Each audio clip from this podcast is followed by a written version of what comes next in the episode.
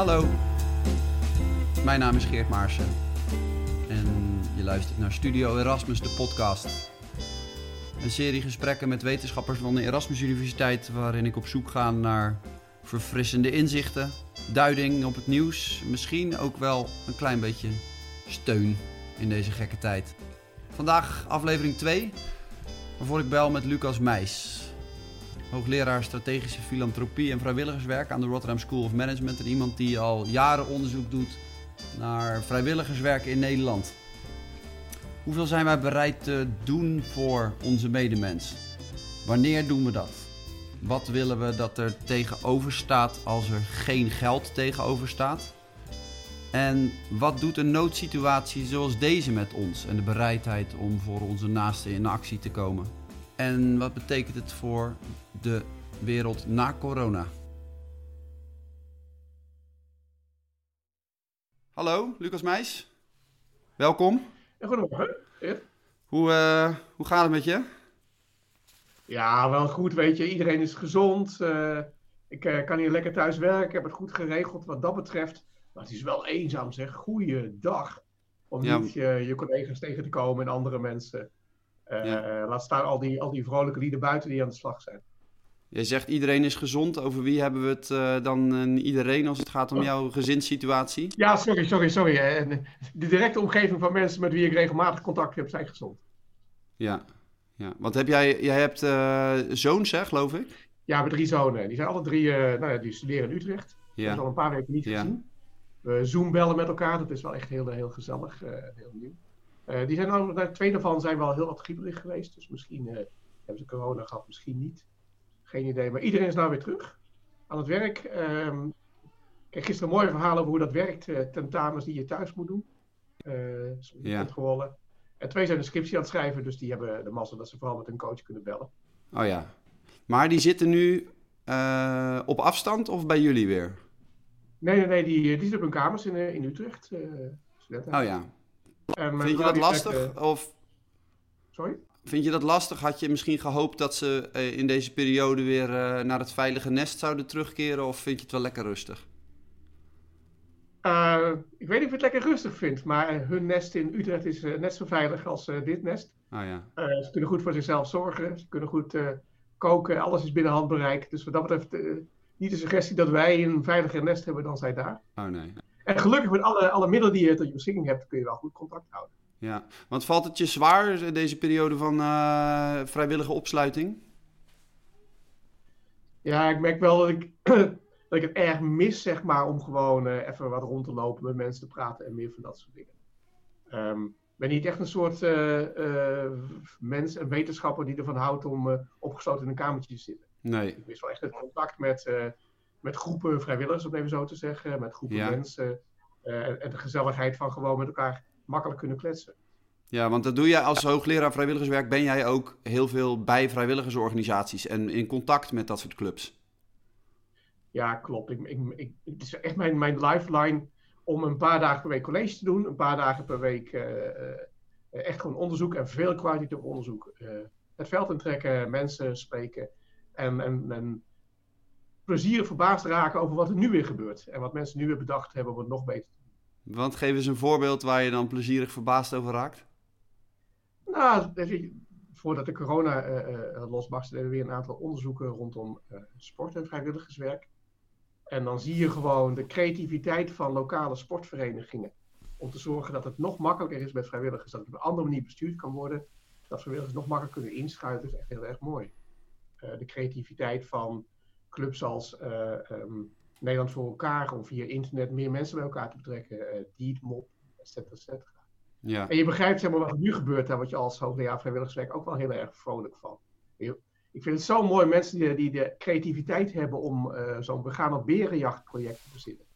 Waar mensen uitgedaagd worden om teddybeers aan hun uh, raam neer te zetten, zodat kleine kinderen als ze buiten rondlopen iets te doen hebben. En een soort van speurtocht door de wijk heen kan ontstaan. Ja. Ik vind het echt zo mooi. Want jij, jij, kijkt, jij kijkt ook gelijk naar de samenleving en wat er in het land gebeurt met je pet op als onderzoeker naar uh, vrijwilligerswerk en, en de organisatie van, van hulp aan anderen en naasten. Ja, ik vrees dat dat uh, onvermijdelijk is. Een soort beroepsdeformatie, maar ook een soort van hobby en plezier. Waarom ben je deze kant, uh, hoe, hoe word je hoogleraar vrijwilligerswerk? Hoe ben je in deze richting gerold? Ja, uh, nou ergens in de jaren negentig, toen ik bedrijfskunde studeerde, was ik actief in allerlei landelijke vrijwilligersorganisaties. met name in dit geval over politiek georiënteerd en, en rondom hobbyachtige dingen. En ik zag daar gewoon allerlei dingen niet goed gaan. Ik zag dat landelijke bureaus met beroepskrachten mijn bedrijfskundeboeken, ik was toen student bedrijfskunde, toepasten in die grote landelijke vrijwilligersorganisaties. ik had het gevoel dat ze daarin twee wissels over gingen. De eerste wissel van uh, for-profit, winstgericht, waar mijn boeken over gingen. Nou, niet de winstgericht, ja. waar die verenigingen zaten. En de tweede wissel van betaalde uh, medewerkers naar onbetaalde medewerkers. En ik had het gevoel dat dat gewoon, daar, daar kon niet kloppen. En vervolgens kreeg ik het verzoek, of de uitdaging, werd ik uitgedaagd om te gaan promoveren. Ik kreeg een AIO-plaats aangeboden. Het gaat over 91.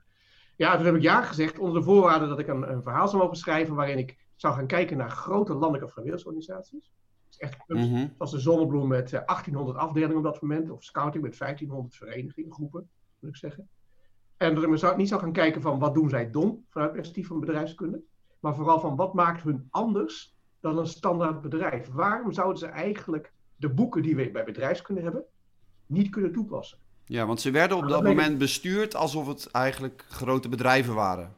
Zoals Unilever. Nee, dat zeg ik niet. Nee, ik zeg niet dat we bestuurd werden alsof het grote bedrijven waren, maar ze lazen vooral die boeken. Ah, ja. Ze hadden niet eens grote bedrijven moesten worden. Ah, ja, ja, ja. En, en, en, daar zag ik al heel veel dingen gewoon gebeuren. Dat ik dacht van, dat kan niet goed zijn. Je kan niet, gewoon iets, iets kleins te noemen. Toen bij Scouting, we praten nu over 91, hè, ver voor uh, het gemak van internet en van e-mail. Uh, qua, ja, was het toch al helder dat ongeveer 30% van de post die het hoofdkantoor in Leusden stuurde naar lokale groepen, uh, uh, niet geopend werd. Nou, als je realiseert dat lokale groepen, laten we even zeggen, je bent, je bent, je bent Albert Heijn. En van jouw 1500 winkels of 800 winkels zijn er 30% die gewoon jouw post niet openen. Ja. Nou, dan ben je ieder besturingsidee vanaf centraal gaat gewoon niet werken. Ja. En blijkbaar konden ze dat veroorloven ja. binnen die constructie om dat gewoon te doen. Nou, als je dan oplossingen gaat zoeken uit die bedrijfskundekant, ga je alleen maar harder slaan naar die groepen die je, die je niet eens raakt. Nou, dus daar zijn we. Ja. maar dat was gericht op, cent op centrale sturing, op controle, op hiërarchie. In ieder geval de behoefte om een klein beetje zo'n vorm van controle uit te oefenen. Mijn dissertatie, maar praat echt jaren negentig, laten zien dat er in die vrijwilligerscontext, in die organisaties met een hoofdkantoor en 1500 afdelingen, er een ander besturingsparadigma nodig is, een ander besturingssysteem vanaf centraal en lokaal. Dat was één van de bevindingen. En de tweede bevinding ging heel erg over van hoe ga je om met het lokale gedrag. En de derde was dat je eigenlijk verschillende soorten organisaties hebt. Dat het nogal uitmaakt of je met vrijwilligers een dienst verleent aan mensen buiten. Wat we nu voor corona mhm. heel veel zien. Of je met vrijwilligers samen je sport organiseert. Of dat je met vrijwilligers samen in politieke actie zit. En dat zijn drie totaal verschillende soorten organisatiedynamieken van vrijwilligers. Dus in die service, in die dienstverleningskant, um, staat professionaliteit van het bedienen van de cliënt voorop. En kun je tegen mensen zeggen van ja, maar zo help je je cliënt niet goed. In die mutual support, in mijn dissertatie was dat scouting. In die sportvereniging staat het, het gezamenlijk plezier voorop en het gezamenlijk doen. En is iedereen eigenlijk gelijkwaardig. Dus bij een service heb je een mhm. manager die aanstuurt. Uh, sorry, die denkt aan te sturen. Bij die mutual support heb je een voorzitter die weet dat bij de gratie van de leden mag je voorzitter zijn. Hij of zij, maar denk niet dat je baasje bent, want dan, uh, dan zou je het merken op het voetbalveld. En bij die campagneorganisatie, die derde, zeg maar de Greenpeace's en de Amnesties, dan zie je eigenlijk dat het veel meer een soort van idee is dat het aanstuurt en dat de baas is. En dat je daar vooral een soort van discussie krijgt van, zit je hart op de juiste plek? En dat daar de motivatie van vrijwilligers um, op een andere manier zich vertaalt in actie. Dus dat waren de drie belangrijke dingen uh, uh, die ik in 97 zeg maar daar opgeschreven. Ja, de rest is geschiedenis. Ik werd zo vrolijk van het praten met al die vrijwilligers en al die scoutinggroep bezoeken en die zonnebloemafdelingen. Echt, uh, en iedere keer die... Ja, want zijn het, zijn het want je, je straalt nu uit alsof het allemaal vreselijk leuke mensen zijn, die het zijn één, allemaal hele aardige, leuke mensen enzovoort. Maar wat ze met elkaar delen, ja. is natuurlijk dat ze, het zijn niet van die mensen die als ze iets verkeerd zien denken van, nou ja, laat maar gebeuren. Ja. Het zijn, het zijn, weet je, Amerikaanse collega heeft wel eens mooi omschreven, je hebt mensen die zitten, die hebben overdag iets heel ergs gezien. Iets meegemaakt. Ja. En dan zitten ze s'avonds op de bank en dan zitten ze, ja, dat was vreselijk. En je hebt mensen die zitten s'avonds op de bank, GTST te kijken, denken, wat heb ik nou gezien? GTST uit en die gaan een plan verzinnen. Nou, Ja. dat zijn de vrijwilligers. Ja, Sommigen verzinnen een plan, anderen doen gewoon mee. ja, Maar als je tegen die mensen zegt van, ah, maar misschien doe ik het niet goed, dan krijg je wel echt eh wam commentaar terug hoor. je hebt bakken met, beetje bakken dialoog. met drek over je heen gekregen de afgelopen 30 jaar. Nee, nee, niet trek. Terecht commentaar. Oké. nee, nee, nee, nee, nee, nee, sorry, niet. Maar eh, juist echt ongelooflijk veel ehm, samenwerking om dat, om dat spelletje van vrijwilligerswerk te verbeteren. Oh ja. Dus wat je ziet, zeg maar, in de, in de jaren negentig, zat het vrijwilligerswerk nog erg in de, in de, in de, in de, in de hoek van de zware woorden. Eh, belangrijk en eh, dat was vooral voor anderen en, en veel praat in termen van religieuze inspiratie. Mhm.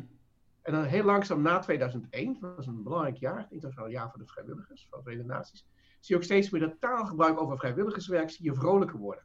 Het mag leuk de zijn, media ook, bedoel je. Sorry? Het mag leuk zijn ook. Ja, je mag zeggen dat je het leuk vindt. Ah ja. Daarvoor was het ook leuk, veel. Maar je mag nu ook gewoon zeggen dat je het leuk vindt. Dat is de ene. Maar je ziet ook dat media, ehm, in plaats van vrijwilligerswerk neer te zetten als een heel bijzonder hoekje, waar, waar, waar eigenlijk misschien het ook niet goed is in de zorg enzovoort, het steeds meer gaan neerzetten van, wauw, moet je nog eens kijken, iemand wordt ziek, een buurvrouw, en in één keer gaan allerlei mensen fondsen werven. En dan krijg je dus de derde, die zie je nu echt, of een vierde, die zie je nu heel erg opkomen, of die nu effect hebben bij wat er nu gebeurt, is dat door de opkomst van sociale media en internet en, en, en Twitter en dat soort dingen, heb je niet meer grote, logge, intermediaire organisaties nodig om iets te gaan doen. Als jij vandaag verzint, we gaan op berenjacht, en je gooit het op Twitter, je, je, hebt, je hebt geen tien vergaderingen nodig om dat te gaan doen. Nee. Je hebt geen Dus jij zegt eigenlijk, die, sinds, sinds begin jaren negentig dat jij hier als onderzoeker mee bezig bent, heb je een, een professionaliseringsslag gezien. Ehm, en, en, en nu z- duiken we eigenlijk weer een heel nieuw domein in. Je zou kunnen zeggen, met die coronacrisis ehm, staat, staat de hele boel weer op zijn kop hè, van, eh, voor je naaste zorg. En dat, dat is een en al geïmproviseer en via sociale media eh, initiatieven die ontstaan. Ehm, eh, ja en nee. Ja, we hebben een enorme professionalisering doorgemaakt. Maar niet professionalisering als in beroepskrachten.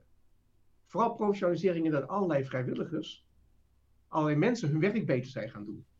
Weet je, sportsecretarissen in de jaren negentig, als je secretaris van een voetbalvereniging was, dan had je een heel belschema om aan te geven dat mensen, als de wedstrijden niet doorgingen enzovoort. Die Ja. hebben allemaal een professionaliseringsslag gemaakt. Nou ja, dat is één knop. Eén druk op de knop en het gebeurt gewoon. Dus de, dat hele vrijwilligerswerk is waanzinnig geprofessionaliseerd. Beter geworden. Mensen zijn beter gaan nadenken over hoe helpen we onze cliënt. Hoe organiseren we zelf.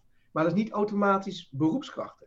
En wat je dus nu ziet, is dat de professionaliteit die mensen in hun beroepsmatig werk hebben, dat ze die ook naar vrijwilligers brengen. Even voor de, voor de helderheid, het gros van de vrijwilligers heeft gewoon een betaalde baan. Mhm.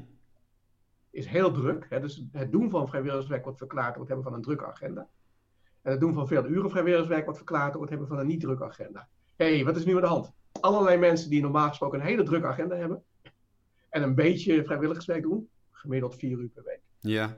Posteren nu in één keer dat ze het, dat overschot aan vrijwillige energie, weet je, dat ze normaal gesproken in die voetbalvereniging stoppen, dat, dat, dat kunnen ze nu niet kwijt. Nou, daar komt echt briljante dingen uit. En, en twintig jaar terug moest je dan echt met tien mensen in een zaaltje zitten, hoe gaan we dat doen? En nu gelukkig, als je een briljant idee hebt, en je hebt tien vriendjes die ergens anders mee willen doen, Ja. boem, aan de Ja. slag. Ja, hey, want jij ziet echt een, op dit moment een soort fontein aan positieve energie en potentie in het land losbarsten.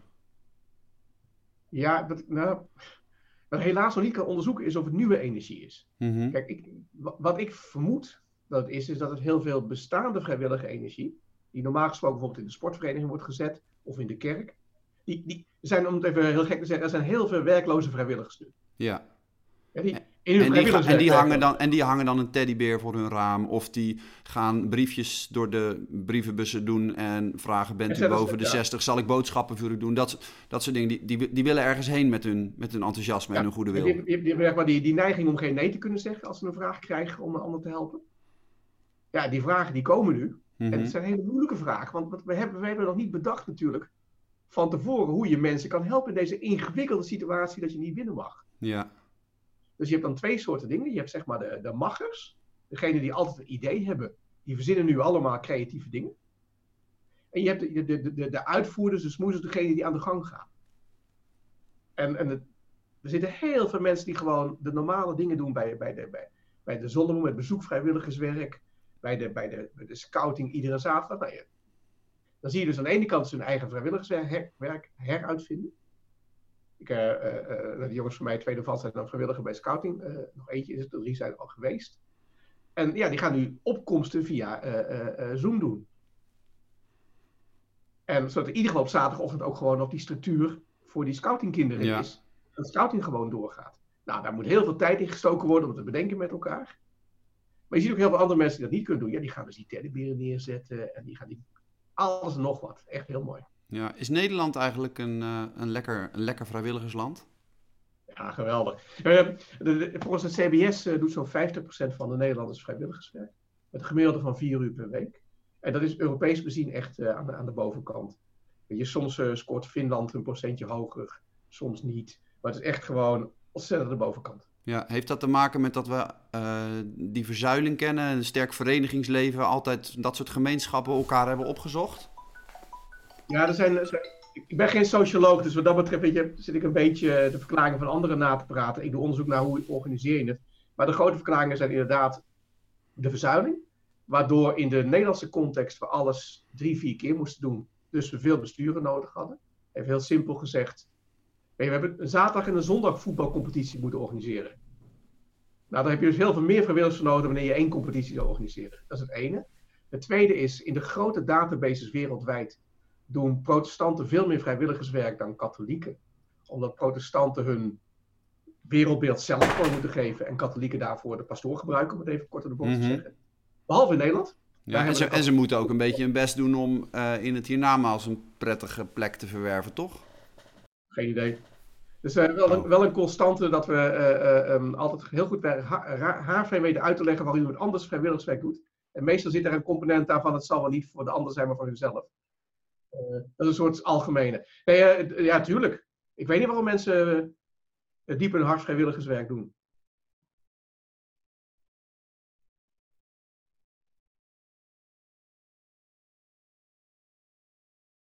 Ja, ik heb wel een idee waarom mensen dat doen, als ik ze vraag. Ja. Maar eh, van buiten kan ik niet zien waarom ze dat doen. Dus wat, wat, ik, wat ik zie gebeuren. Je weet niet of het antwoord wat zij geven uh, klopt met wat er echt in hun hart Dat is de ene. En de tweede, ik weet niet zeker of de interpretaties die mensen maken van daarom zullen, zullen zij het wel doen. Of die accuraat. Ja. dus wat we weten uit ja. grote onderzoeken zijn gewoon vier grote verklaringen waarom mensen vrijwilligerswerk doen. De ene verklaring is omdat ze echt de ander willen helpen. Mm -hmm.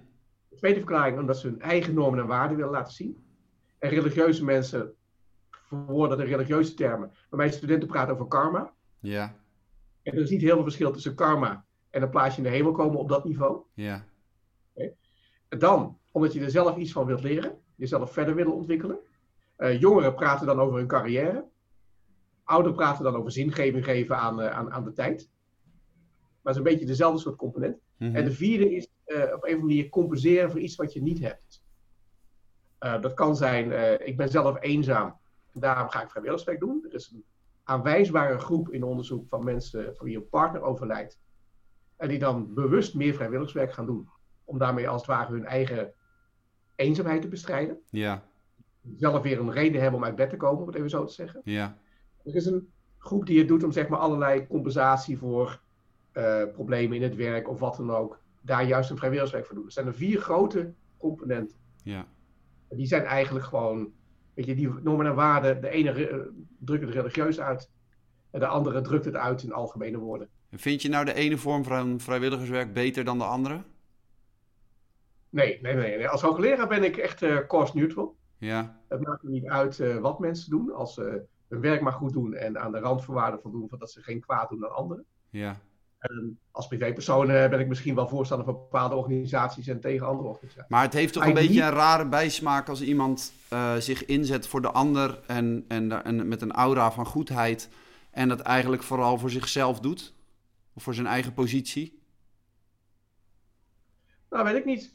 Er zit een soort vraag achter, zolang uh, die ander daar echt door geholpen wordt. Maakt het niet uit?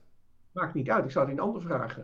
En laat me een voorbeeldje geven, dan kwam ik in de jaren negentig tegen in Amerika, New York. Typisch Amerikaans voorbeeld dat je echt als Nederlander eerst denkt van, gadverdamme. Um, sprak met iemand van, van de Salvation Army, van het leger des Heils. En dat ging over uh, de gaarkeukens, het soep opscheppen rondom kerst. En wat bleek, allerlei uh, Wall Street jongens, die betaalden 5000 dollar om een uurtje soep te mogen opscheppen en een foto van zichzelf te laten maken. Ja. En mijn eerste Nederlandse reactie van, goeiedag, hey, iedereen wil met kerst soep opscheppen.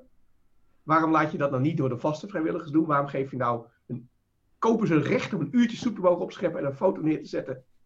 En die, die, die vrijwilligerscoördinator, die coördinator, die gaf het antwoord terug, typisch Amerikaans, van Lucas, weet jij hoeveel soep ik kan kopen voor 5000 dollar? Ja. Weet je? Oké, misschien doet deze persoon het alleen maar voor de foto op zijn achtergrond. Maar één heeft een uur geschept. Dus dat is gebeurd. Twee, we hebben 5000 dollar om soep te kopen. En die soep is gewoon goed. Niemand Mhm. ziet dat hij het voor de foto doet. Who cares? Nou, ik begrijp wat, idee, wat, daar bedoeld werd, zeg maar. Dus aan de ene kant denk je van, jak, iemand doet het een uurtje alleen maar voor de foto op zijn bureau. Kijk, mij is goed zijn geweest. Ja. Het resultaat is wel geweldig. Heel veel soep kan je kopen.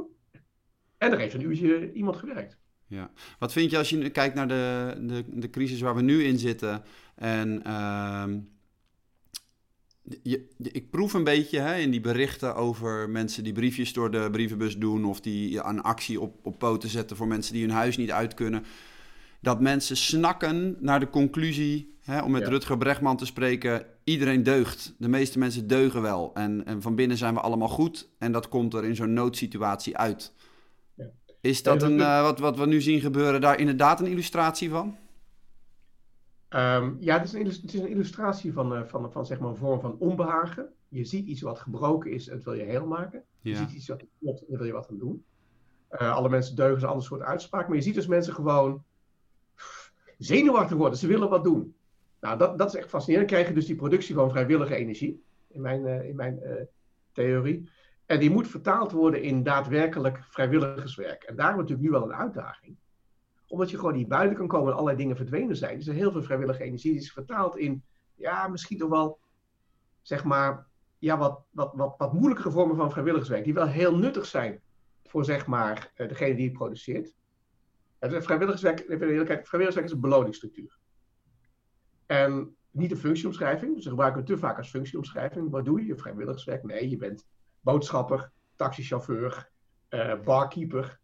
En wat jou onderscheidt dat je niet voor betaald wordt. Maar je functie is dat. Mhm. En de beloningsstructuur zit dus inderdaad die zin van je doet het voor jezelf. Je doet het omdat je er vrolijk van wordt. Je doet het omdat je er gezond van wordt. Het zou heel gek zijn als er geen beloningsstructuur was. Ja, En aan, aan, aan sadomasochisten hebben we ook niet zo heel erg veel wat dat betreft. Ehm, dus de andere kant is dat je nu ziet dat de beloningsstructuur erg zit op het niveau van ik heb gelukkig wat kunnen doen. Ik ben weg van dat, dat hopeloze gevoel van ik zie iets. Dus bij iedere ramp wereldwijd zien wij allerlei mensen in actie komen om te gaan helpen. Wat voor ramp het ook is. Een verhaaltje uit Oude Doos. Dat, eh Europe dat wereldwijd jaar voor vrijwilligerswerk 2001 dat is op gang gekomen door een resolutie uit Japan, of acties vanuit Japan. Toen er in Japan, waar ze altijd gevoeld hadden, vrijwilligerswerk is een typisch Amerikaans gek idee. Tot de aardbeving van Kobe kwam. En allerlei jonge Japanners zich begonnen te melden als vrijwilliger om te helpen bij die aardbeving. En in één keer had de Japanse overheid door van wauw, dus die, die, die wil om te helpen, die, die is heel universeel. Al Ja. ons onderzoek laat zien dat die wil om de anderen te helpen is heel universeel. Alleen in sommige landen vertaalt ze dat echt in grote organisaties. En in andere landen vertaalt ze dat veel meer in informele buurhulp. De Nederlandse brandweer is bijvoorbeeld in, al, in 1500 al, als het ware groot georganiseerd. Met, met emmertjes die de gildes hadden enzovoorts. Wij zijn een georganiseerd land. Dat verklaart zich ook waarom we zoveel vrijwilligerswerk doen. ja, Het niveau van organisatie lager is. Wat we nu zien in corona, is dat omdat we zoveel zelf kunnen organiseren, eh, ja, het, het heel snel op gang komt. En mensen willen echt graag wat doen. Ja. Tegelijkertijd, eh, daar zal ook het nodige onderzoek naar zijn, maar ik ken vooral het boek van Linda Polman, De Crisiskaravaan. Eh, en de analyse dat eh, met name in noodsituaties, ook in ontwikkelingslanden of na rampen, aardbevingen, tsunamis, er een hele karavaan aan hulp opgezet wordt. Vaak goed bedoeld, maar de cynische conclusie volgens haar is dan ehm, dat richt niet zelden meer schade aan dan dat het goed doet. Ja, Zou dat... Twee soorten. Ja. Eh, in, in, in, dat zijn zo heel vaak beroepskrachten, hè, waar zij over schrijft. Dus dat... grote, NGO, grote, grote NGO's die neerstrijken, bedoel je, in, een, in een rampgebied? Ja, voor wie het gewoon een, hun werkmodel is. En echt proberen heel goed te doen. Maar het is gewoon heel lastig om in die noodsituatie goed te doen. In mijn literatuur kom je zeg maar disaster disaster volunteering tegen. Het is bij, een disaster, bij een ramp, komen er allemaal uh, vrijwilligers op gang. Dat zijn de rampvrijwilligers. Ja. En in ieder geval, je hebt ramptoeristen die gaan kijken. En je hebt rampvrijwilligers die weer willen meehelpen. En het vervelende is als je die rampvrijwilligers, om het even zo te noemen, niet een kans geeft om nuttig bij te dragen. En ze gaan aan de slag. Mm dus, even, dus, dus je zal bij een ramp moet je voorbereid zijn, om het even zo te zeggen, op die vrijwillige energie die vrijkomt. En daar wat mee doen. Een Amerikaans voorbeeld. 9-11, uh, uh, toen die Boeings uh, die, die torens invlogen, is er beschreven hoe in Atlanta, ver weg dus, allemaal burgers zich gaan melden bij het ziekenhuis, omdat ze bloed willen doneren. En al vrij snel is duidelijk dat zoveel bloed helemaal niet nodig is. Mm Dat gaat helemaal niet, er is niet zoveel bloed nodig. En dan in het ziekenhuis beginnen ze dat de mensen te melden. We hebben uw bloed eigenlijk niet nodig voor wat daar gebeurd is. Maar wat fijn dat u er bent. En laten we dat u wil helpen, laten we dat gebruiken. Mogen wij alsnog uw bloed? Ja? Nou, dat, is echt. Dat is eigenlijk wat je hier nu ook ziet. Ja, mensen willen graag helpen. En daar moeten we, daar moeten we ook een ruimte aan bieden. Ja, jij noemt nu uh, een aantal keer die Amerikaanse voorbeelden. Is dat ook een land waar juist doordat uh, de overheid wat minder nadrukkelijk aanwezig is en wat minder nadrukkelijk aanwezig mag zijn van de meeste Amerikanen ook, uh, dit soort energie uh, meer vrijkomt? Nee, niet meer vrijkomt. ja, natuurlijk omdat die overheid heel veel dingen ehm, niet doet en niet financiert. Mm -hmm. moet je heel veel meer zelf doen, zeker in die sociale services. Maar ten tweede, even in alle eerlijkheid, Amerika is een heel groot land. Hè? Dus, dus er gebeurt, in Amerika gebeurt overal ergens van iets. Dus we praten over, ik heb een voorbeeldje uit één, één plaats. Ja. Het is net dat we gewoon een voorbeeldje hebben uit, uit Rome en zeggen. Eh, ik... Ja, ja, ja. Het is niet zo dat een, uh, dat een bepaalde vorm van openbaar bestuur. Uh, een betere voedingsbodem is voor die, die, die latent aanwezige energie. Weet je, dat is een beetje de libertariër zou zeggen. Een zo klein mogelijke overheid zorgt ervoor dat mensen intrinsiek gemotiveerd zijn om zoveel mogelijk te willen doen voor een ander. Ja, het grappige is dat, dat je krijgt een ja en nee antwoord. Ja, als het gaat als je kijkt naar sociale dienstverlening. Dus het helpen van andere mensen in nood. In de Amerikaanse context is vrijwilligerswerk ook heel erg. de emotie rondom vrijwilligerswerk is unpaid labor, onbetaalde arbeid. Mm -hmm. In Nederland en, en Noord-Europa, Scandinavië, waar de getallen vrijwilligerswerk veel hoger zijn, percentagegewijs dan in Amerika. Um, afhankelijk van het onderzoek, maar goed. Um, is de emotie rondom vrijwilligerswerk actief lidmaatschap van een gemeenschap.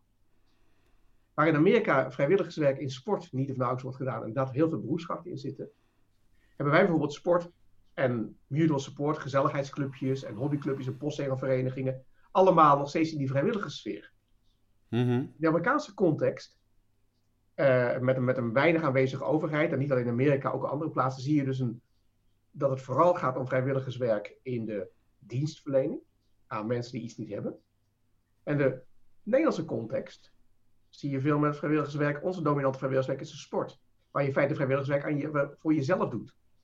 Waar de dienstverlening voor jezelf is, voor je kinderen, voor je leden. Um, ja, dat is natuurlijk best wel logisch dat die overheid zich ook in onze context wat minder bedoeld met wat gewoon een vereniging, bemoeit met wat gewoon een vereniging is van leden. Ja. En in de Amerikaanse context moet je gewoon heel veel stoppen, ook geld, in, in die dienstverlening. Dan ik overigens niet dat in Nederland geen, geen hordes vrijwilligers bezig zijn in die dienstverlening. Hè? Dat is dat anders. Wat is in uh, welk land woon je liever? Oh, ik, ik, woon zo graag in Nederland. Is echt een no-brainer. Waar heeft het mee te maken? Nou, dat is natuurlijk in alle eerlijkheid. Kijk, de Nederlandse overheid financiert traditioneel heel veel, maar doet traditioneel heel weinig. Dat is onze verzuiling. Hè? Dus in die verzuiling kun je zeggen dat de Nederlandse overheid eigenlijk niet zoveel deed als overheid. Dus weinig openbare scholen, veel bijzondere scholen. Geen staatsomroep, maar publieke omroepen. En dat daarmee heel veel ruimte is voor burgers. Nou, ik persoonlijk, en dat is misschien wel een tweede motivatie die erbij gekomen is, na de oorspronkelijke motivatie in de jaren negentig, ben erg, word erg vrolijk van de, van de diversiteit die die energie van burgers oplevert. dus die overheid is een soort homogenisering, die maakt alles gelijk. Ja, en die burgers verzinnen allemaal gekke dingen. Teddyberen, papiertjes instoppen, zes verschillende soorten voetbalverenigingen. Daar mhm. komt nog wat uit. En, en, en, die bestaan voor een heel groot gedeelte bij de gratie van, het is mutual support. Het mutual betekent dat je iets gezamenlijk hebt. Ja. Die bestaan dus bij de gratie van, ja, wij hockeyers zijn niet hetzelfde als voetballers. Hè? En, en, en, die energie, die diversiteit. Dat is de ideale mix die we te pakken hebben, zeg je. Ja, we, we hebben echt een ideale mix uh, al heel lang te pakken. Um, en, en dat zie je dus ook wel gewoon in dat het vrijwilligerswerk heel stabiel is. Maar de mhm. ideale mix is wel lastig, want je ziet dus dat we nu steeds meer. Um, we zijn de ideale mix even uit het oogpunt van, van dit perspectief wat, wat kwijtgeraakt, maar die is ook heel erg lastig. Waarin langzamerhand met name in de grote non-profits, uh, in Nederland misschien onderscheid maken tussen de grote non-profit sector en de, en de, en de kleine non-profit sector. Met de grote non-profit sector bedoel ik de Erasmus Universiteit. Strikt genomen niet een winstgerichte organisatie die niet van de overheid is. Niet een zelfstandige organisatie.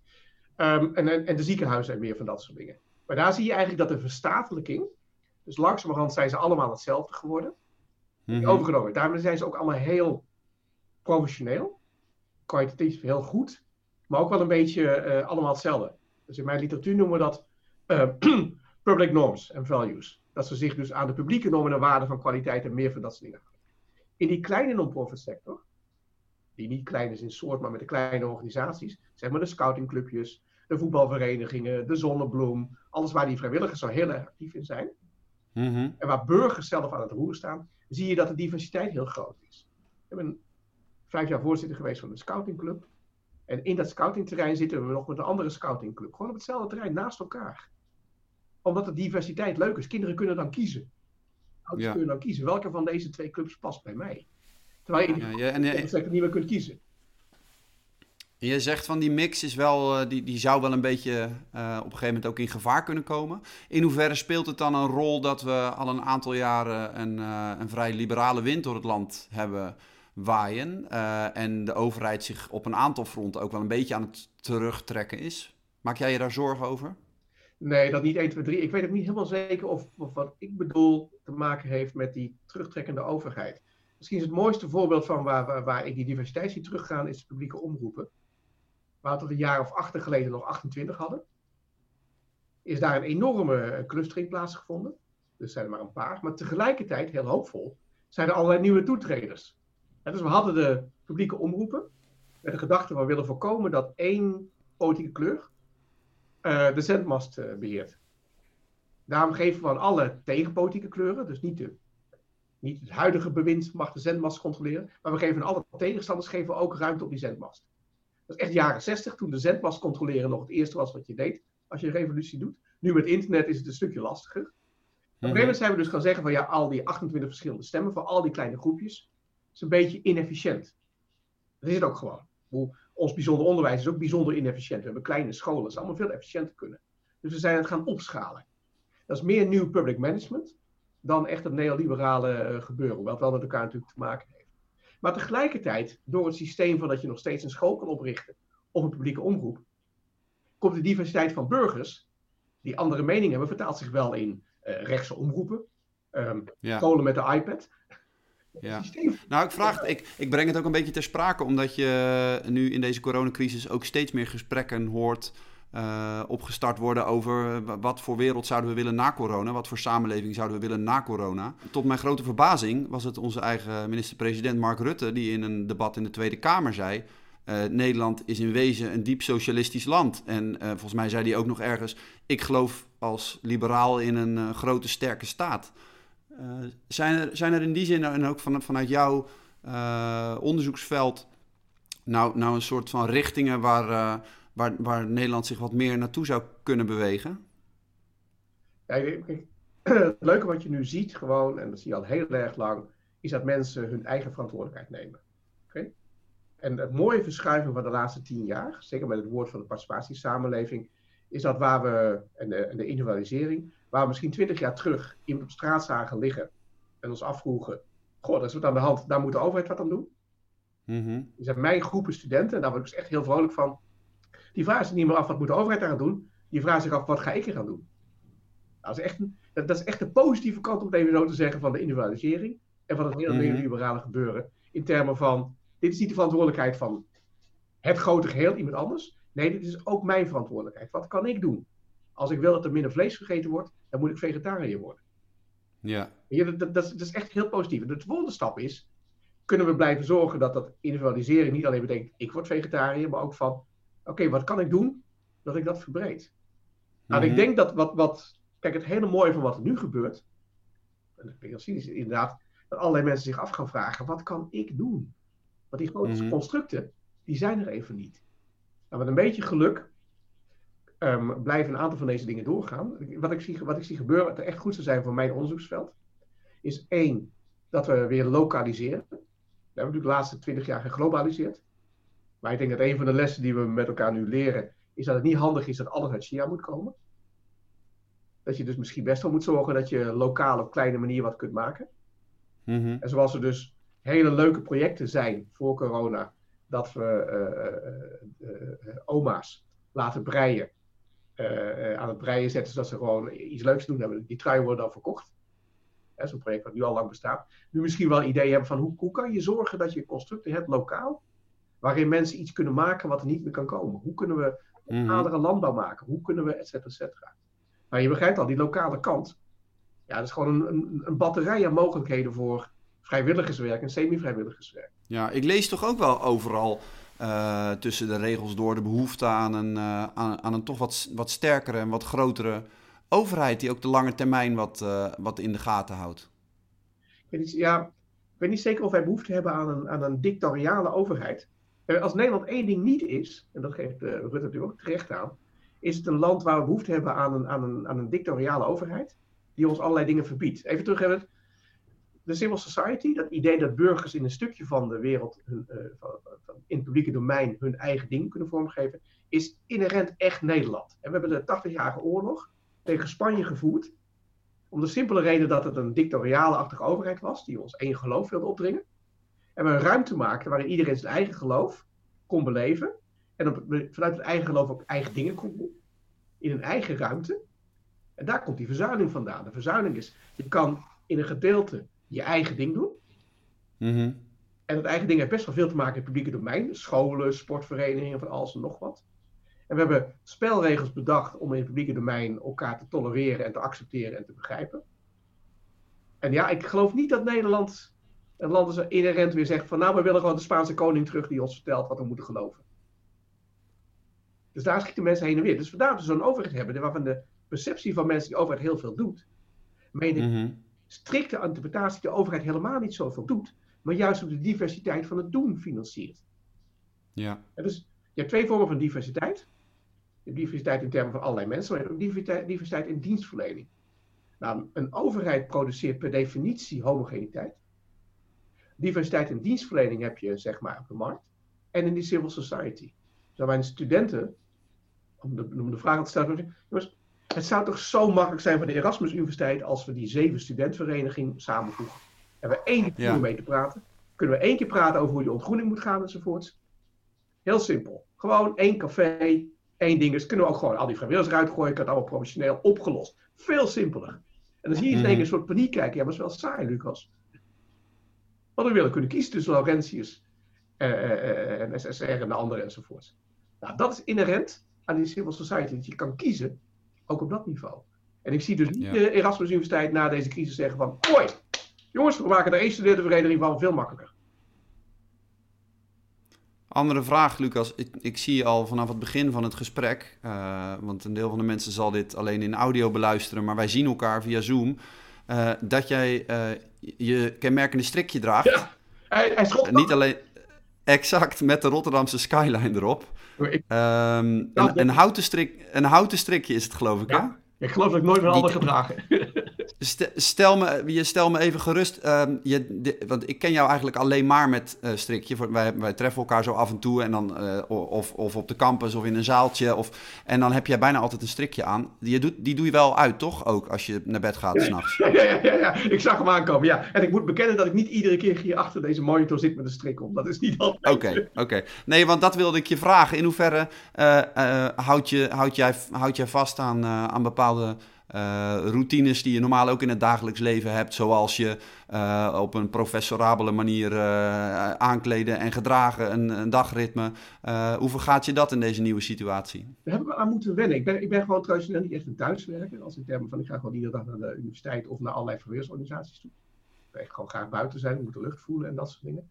maar ik moest erg aan wennen dat, dat, dat het dus het eerste antwoord is ja. Ik ga gewoon helemaal door alsof het gewoon uh, hetzelfde is. Oké, ik heb mijn afspraak mhm. met mijn studenten. Uh, gelukkig. Ik begeleid gewoon heel veel geweldig enthousiaste studenten die nu, nu best wel zich zorgen maken over hun scriptie. En dat, dat, kan ook gewoon per telefoon en per Zoom. Dat is niet zo heel erg ingewikkeld. Maar om iets, iets kleins te noemen. Op de universiteit komen ze uh, iedere half uur, ieder uur ligt afhankelijk van wat ik voorspel hoe het gesprek gaat zijn, komt er een student voorbij. Op dagen. En dan lopen we met z'n tweeën even naar de koffiemachine toe en dan lopen we weer terug en dan praten we een beetje enzovoorts. En dan kan ik de ene student afscheid nemen en bij de volgende het gesprek beginnen. Maar nu is het echt gewoon boem, boem, boem. Dus daar moest ik wel eventjes aan wennen dat ik echt gewoon anders plan. En wat meer ruimte dus doen. Maar voor de rest eigenlijk, ehm, ja, dat, dat, is het laatste misschien, maar is ook wel heel erg, uh, ik, ik, opmerking. Er is even in mijn hoofd geen ruimte voor, voor zeg maar een, een nieuw onderzoek en meer voor dat soort dingen. Uh, ik, ik merk dat ik heel erg met het nu bezig ben. Ja. En wat is het nu? Waardoor is die ruimte nu opgenomen dan? Um, ik weet niet. Ja, ik ben ook voorzitter van de examencommissie. En we, we zijn dus met z'n allen heel erg bezig met, dat, en, uh, met het vertalen van onderwijs dat we normaal gesproken uh, in een zaal deden en tentamens die we in een zaal deden, naar het vertalen ja. naar hoe dat allemaal online. En... Want dit is, de, dit is de examencommissie van de Erasmus Universiteit breedter. En die, die gaat over de, de examinering, tentaminering en op welke eisen iemand uh, af mag studeren. Of, van, of een... van de examencommissie van RSM, van de bedrijfskunde faculteit. Maar namens al die examencommissies ben ik ook een soort gezamenlijk voorzitter van de voorzitters van de examencommissies. Geweldig. Ja, maar, ja.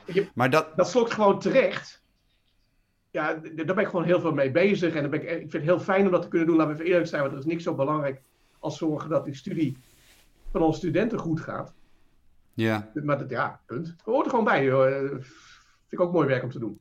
Want wat is daarin de lastigste uitdaging?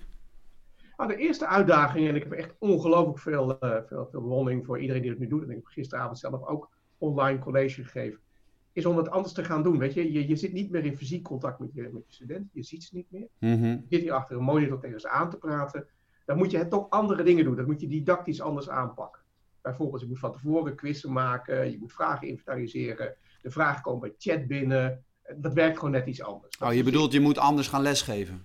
Je moet anders les gaan geven. Je moet echt anders les gaan geven. Ehm, ook omdat, zeg maar, als jij niet de momenten plant waarop er pauze is, of waarop ze even stil kunnen vallen en vragen kunnen stellen, dat werkt gewoon anders. Dus dat is de eerste. Ja.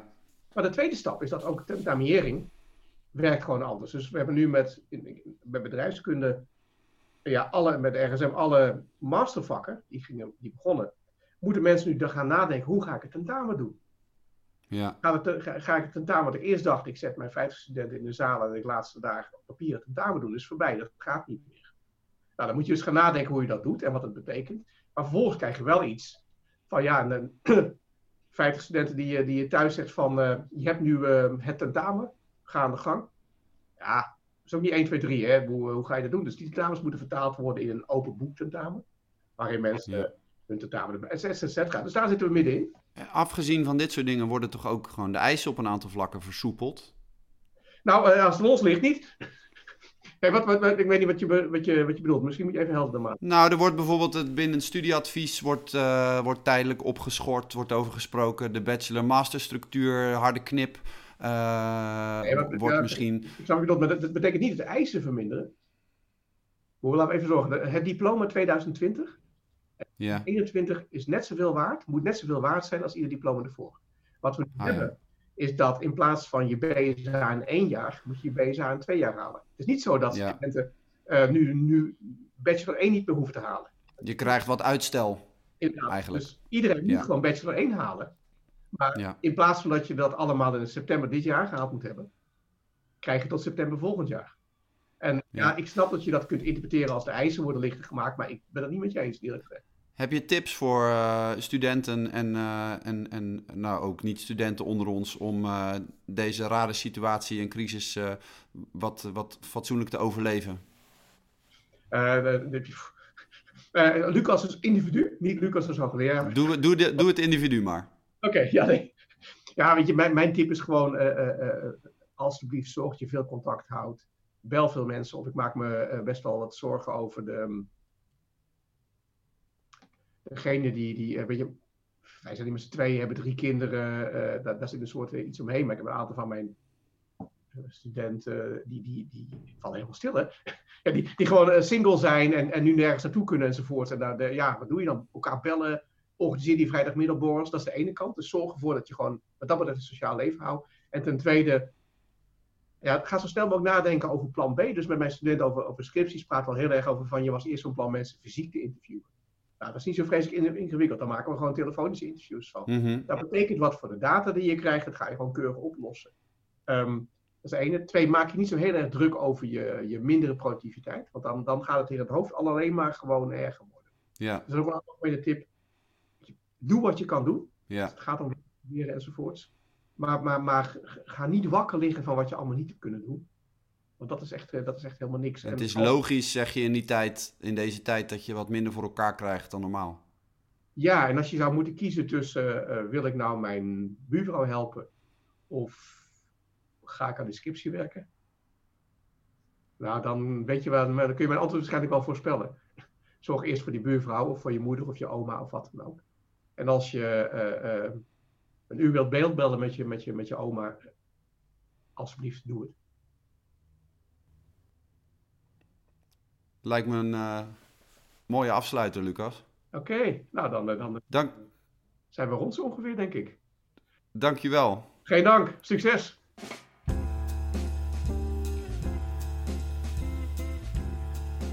Je luisterde naar Studio Erasmus, de podcast.